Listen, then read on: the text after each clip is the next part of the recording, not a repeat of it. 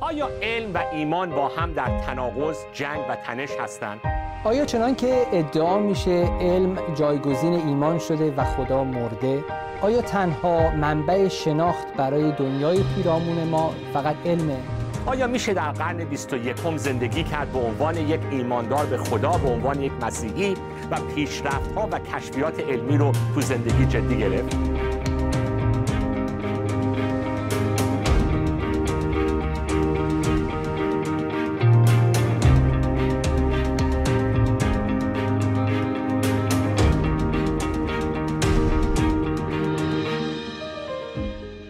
دوستان عزیز من ساسان توسلی هستم و به جلسه 15 همه برنامه های ما تحت عنوان علم و ایمان به شما ایزان خوش آمد میگم. امیدوارم که تا این برنامه ها رو دنبال کرده باشید و براتون این برنامه ها مفید بوده باشه. با همکار عزیزم برادرمون منصور برجی تو استودیو خدمت شما هستیم. منصور جان خوش آمدید خیلی ممنونم. منم سلام می‌کنم خدمت همه دوستانی که تا این لحظه با ما بودن و امیدوارم بحث امروز هم براشون مفید باشه.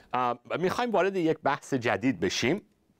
و بحثی هستش که به نظر من خیلی خیلی مهمه در رابطه با علم و ایمان و بحثمون تو این جلسه و این حالا با پرحرفی بنده حالا ببینیم چند جلسه این بحث طول می‌کشه. و رابطه رابطه دیدگاه های متفاوت درباره رابطه علم و ایمان. دیدگاه های متفاوت در رابطه علم و ایمان. درست دارم اینو مطرح می‌کنم؟ آره. معمولا خیلی از عزیزان فکر می‌کنن که آقا علم و دین حالا ما داریم میگیم ایمان بعضیا می‌تونیم بگیم روابط مختلف بین علم و دین این نوع بحث ها خیلی فکر می‌کنن که بله علم دشمن دینه و تضاد هست بین علم و دین همیشه تضاد بوده و تا ابد هم خواهد بود. حالا شما مسیحی ها شما مسلمون ها برید بالا برید پایین. علم و دین با همدیگه جمع نمیشه. این دوتا اصلا با هم تناقض داره. پس این چون یک بحث خیلی مطرحی هست در جامعه چه جامعه سکولار غرب چه جامعه ای که به طرف secularization در ایران داره میره.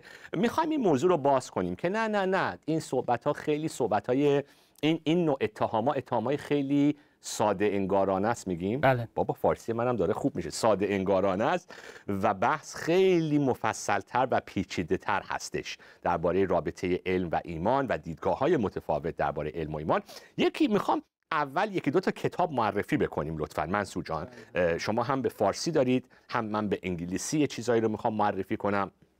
بعضی وقتا توی پرحرفی های بنده وقتی معرفی کتاب خوب نیست ولی اینجا خوبه که شما معرفی بکنید منابع فارسی که اقلا داریم. بله، این کتاب آقای این باربر که توسط آقای خورمشاهی به فارسی ترجمه شده اهمیت داره. هرچند توی این سه تا از روی کردهای مختلف رو یا نگرش های مختلف رو به مسئله علم و دین بررسی کردن اینجا. ولی به هر حال به خاطر اینکه ایشون و این طبقه بندی های ایشون از روی کردهای مختلف هنوز کماکان مطرح, مطرح بله. هستن از دیدگاه مطرح هستن این کتاب مفید خواهد بود. اما اگه به صورت خلاصه تو همین کتاب عقل و اعتقاد دینی که مجموعی از نویسنده ها درش دخیل بودن و به فارسی هم ترجمه شده. یک فصل فصل یازدهم این کتاب به همین موضوع ارتباط علم و دین می‌پردازه و اونجا هم چند تا روی کرد رو به صورت خیلی خلاصه پس این یه بحثیه که به خصوص در زمینه فلسفه علم خیلی مطرحه.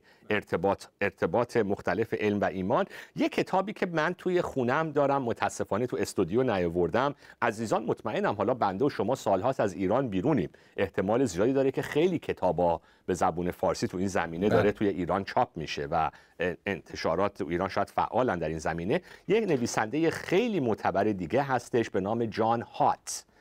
که اونم یک کتاب علم و دین یا عقل و ایمان داره که به فارسی ترجمه شده و میگم متاسفانه من نیوردم تو استودیو نشون بدم ولی جان هات هم مثل ایان باربر یکی از اشخاص بسیار معتبر متفکرین معتبر هست در رابطه با این بحث عقل و ایمان علم و دین و غیره. این کتاب ایان باربر که شما دارید نشون می‌دید من حالا یک کتاب دیگه ایان باربر در این زمینه خیلی کتاب نوشته. یک کتاب انگلیسی که بارها تو این برنامه اشاره کردیم و تو این جلسات هم بهش دوباره اشاره خواهیم کرد. دوباره همون ایان باربره ولی از اون ترجمه فارسی که شما دارید خیلی کتاب روانتر بله. و ساده تر و مختصر مفیدتریه. When Science Meets Religion وقتی علم با دین روبرو میشه این باربر و این تایپولوژی گفتیم چی میشه به فارسی؟ گونه شناسی این گونه شناسی ارتباطات مختلف بین علم و ایمان رو این باربر خیلی مختصر مفید اینجا مطرح می‌کنه. دوباره کتاب الیستر مگرث رو می‌خوام ازش استفاده بکنیم توی این برنامه ها Science and Religion علم و دین که الیستر مگرث خیلی زیبا خیلی مختصر مفید تو فصلهای مختلف این موضوع رو مطرح می‌کنه. یک کتابی که تو این برنامه نمی‌خوام بهش اشاره کنم. فقط می‌خوام عزیزان بدونن که آقا این بحثا ها این بحثا هم فقط بحثایی نیستش که بین مسیحی ها از یه طرف و یا ایمانداران به خدا از یه طرف و غیر ایمانداران از یه طرف دیگه است. یعنی بحث اصلا چیزی کمپ اینطوری از هم جدا نشده. دیدگاه ها اینطوری از هم جدا نشده. حتی تو خود جامعه مسیحی بین متفکرین و دانشمندا و فیلسوفای مسیحی اختلاف نظره درباره رابطه علم و دین. و یک کتاب تقریبا قدیمی شده و کلاسیک ولی هنوز به نظرم خیلی خوبه توی این زمینه کتابی است به نام Science and Christianity Four Views. علم و مسیحیت چهار دیدگاه. همه نویسنده هم دانشمندان مسیحی هستند ولی دیدگاه هاشون با هم متفاوته در رابطه با علم و دین. روش علمی چیه؟ روش ایمان و دین و الهیات چی هست؟ پس می‌خوام بگم که این موضوع موضوعی نیستش که دو تا کمپ فقط اونایی که میگن علم ضد دینه اونایی که میگن نه علم و دین مکمل هم دیگن. داستان پیچیده تر از این حرف هست. پس خوبه که با یه فکر بازتر ما وارد این بحث بشیم. منصور جان من زیاد دیگه حرف زدم به دست شما میسپارم که چطوری می‌خوایم این بحث رو جلو ببریم. بله پس نکته که فکر می‌کنم همینجا الان شما مطرح کرد و خوب از همینجا شروع بکنیم که آیا وقتی صحبت از رابطه علم و ایمان می‌کنیم میشه اینها رو کاملا اینطور مجزا کرد و دو تا کمپ مختلف گذاشت؟ یکیشون به قول شما ایمانداران باشن و دیگران کسانی که غیر ایماندار یا خدا باوران و ناخدا باوران رو به این شکل تقسیم کرد یا آیا بین همون گروه خدا باوران هم باز روی کردهای مختلفی هست؟ آیا دسترسی به حقیقت شناخت کامل در گروه یکی از این هاست یا یکی از این گروه ها می‌تونه مدعی این باشه که همه حقیقت رو قابل توانایی کشفش رو داره؟ و بعد اینکه اگر نه چه راههایی هست؟ آیا فکر کنم اینجا دیگه من دارم وارد روی ها میشم. آره. نکته هایی که الان تو دو تا نکته مختلف رو مطرح کردی بیا وارد همین فصل اول مگرث بشیم. کتاب الیستر مگرث مقد... یعنی فصل اول اصلا این صحبت که تیتر فصلش هم هست Introducing the dialogue between science and religion. اصلا آقا معرفی این گفتگوی بین علم و دین. بیزا با این مقدمه شروع می‌کنیم و بعد حالا وقت شد یا نشد شروع می‌کنیم به روی کردها در ادامه صحبت هامون مکگرث به نظر من نکته اولی که اینجا مطرح می‌کنه خیلی نکته جالبی هست. بذار من به انگلیسی اگر عزیزان صبور باشن با من جمله کلیدیشو انگلیسی می‌خونم و بعد به فارسی ترجمه می‌کنم و صحبت رو بس میدیم. میگه neither science nor religion can claim to give a total account of reality. نه دین و نه نه علم و نه دین می‌تونن بگن که ما تمام ریالیتی چی میشه؟ واقعیت. تمام واقعیت ها رو می‌تونیم توضیح بدیم. می‌تونیم دربارهش صحبت کنیم. اینو منظور مگرث چی از این حرف؟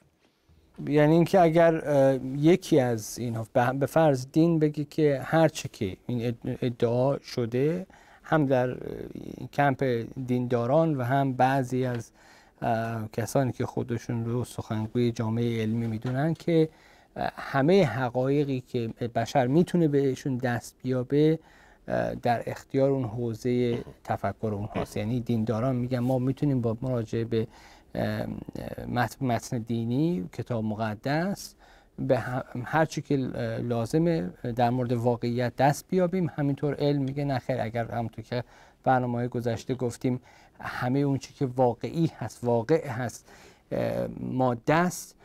پس اونها رو با روش های علمی میشه فهمید و به شناخت اونها دست یافت.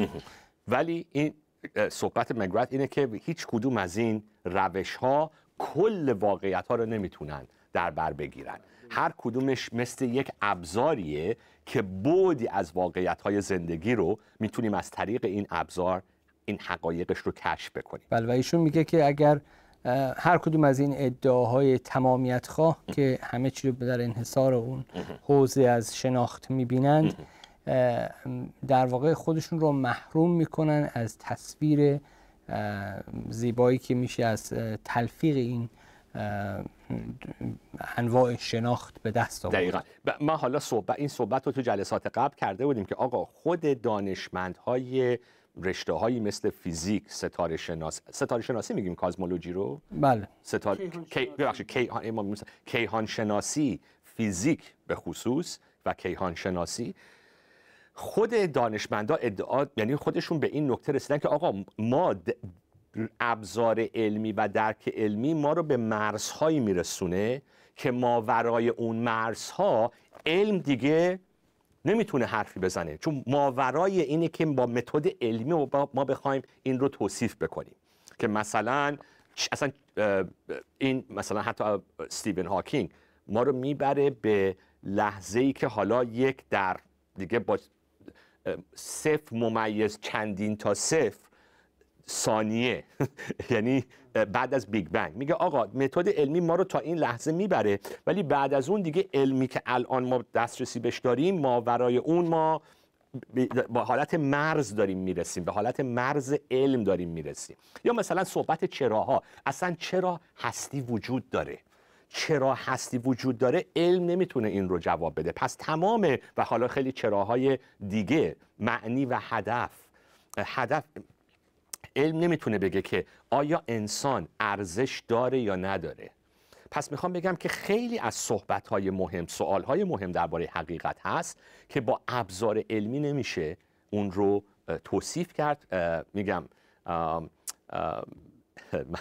من, من می‌خوام یه صحبت اینجا بکنم. یه چیزی یادم اومد. این, این صحبت جالبیه. صحبت ارزش شد.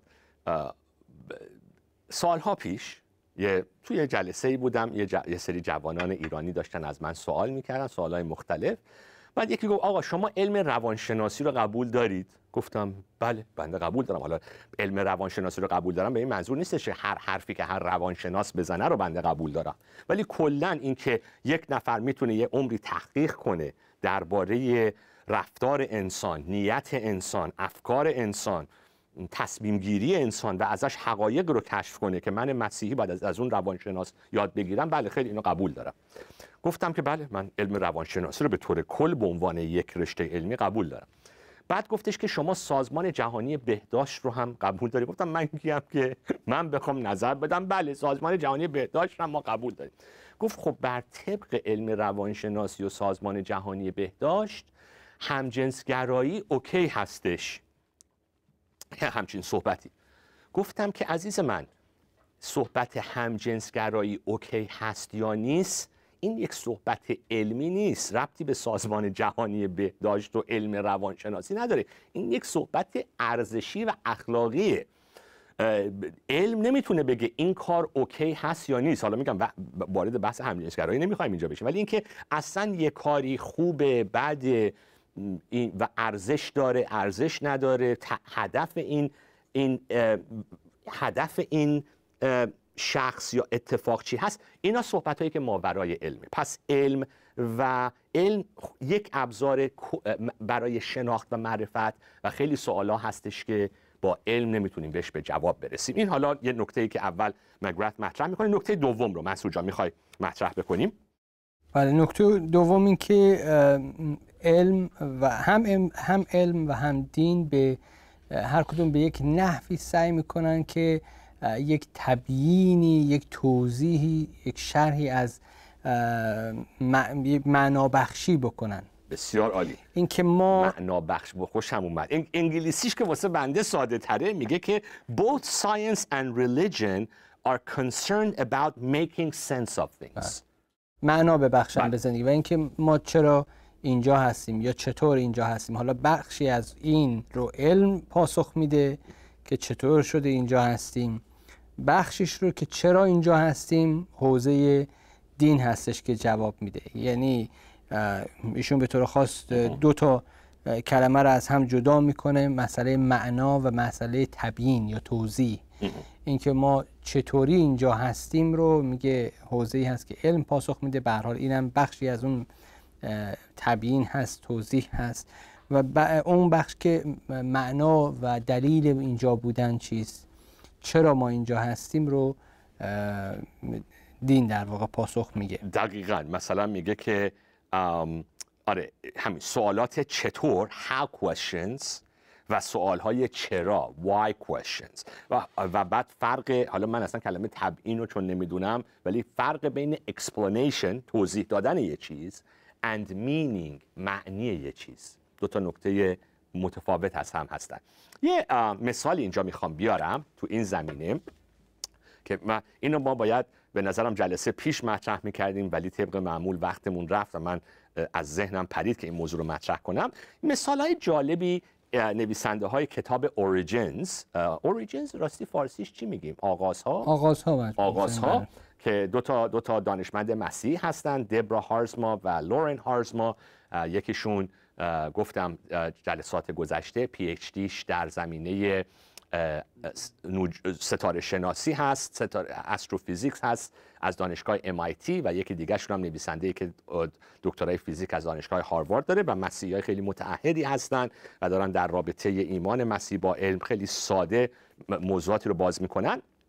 مثال جالبی می نویسنده ها میارن توی این موضوع. میگن که حتی مسیحیایی که درگیرن با بحث تکامل و علم بیولوژی و میگن که نه خدا خلق کرده و در دیدگاه مسیحی چون میگیم خدا خلق کرده جایی برای پروسه و مکانیزم تکامل نیست. حتی تو اون دیدگاه میگه ولی اینو فراموش نکنیم که خود کتاب مقدس یه عالم آیه داره که بارون و باد و ابرها و خوشسالی در دست خداست. خداست که بارون میاره خوشسالی در دست خداست. خداست که در این حرکت این ابرها خداست که داره انجام میده. گفت ولی مسیحی های حتی خیلی محافظه کار متعهد به کتاب مقدس با علم هواشناسی تو دعوا نمیفتن که آقا علم وقتی هواشناس میگه نه داستان ابر و بارون. اینه که چطوری بخارها بالا میان و هوای گرم و هوای سرد و حرکت این باد دلیلش اینه. اون چیزی که کتاب مقدس میگه تناقض با علم هواشناسی نداره. آره بله ملکول های این چیز سرد و گرم هستن که هوا رو به تحرک میارن و ابرها شکل می‌گیره و بارون میاد. ولی کتاب مقدس صحبت مکانیزم این که خدا داره این کارو می‌کنه که بارون بیاره صحبت کتاب مقدس اون نیست. صحبت کتاب مقدس اینه که همه چیزها در دست خداست در کنترل خداست در نظم و ترتیب خلقت خداست. ولی علم هواشناسی هیچ تناقضی با این آیات کتاب مقدس نداره. یا مسیحیایی که پس ما می‌تونیم هم بگیم بله خدا در کنترل بارونه و همین که علم هواشناسی قشنگ داره مکانیزم تولید ابر و بارون رو توضیح میده. یا یه آیه خیلی مشهور ما داریم توی مزمور 139 که صحبت چی رو می‌کنه؟ خدا منو در رحم مادرم سرشت. سرشته نتت می می‌خوای آیش رو از قبل صحبت این آیه رو نکرده بودیم ولی خیلی خیلی آیه قشنگیه که خداست که ما رو شکل میده. در رحم مادرمون یعنی توجه خدا به جزئیات خلقت ما هستش.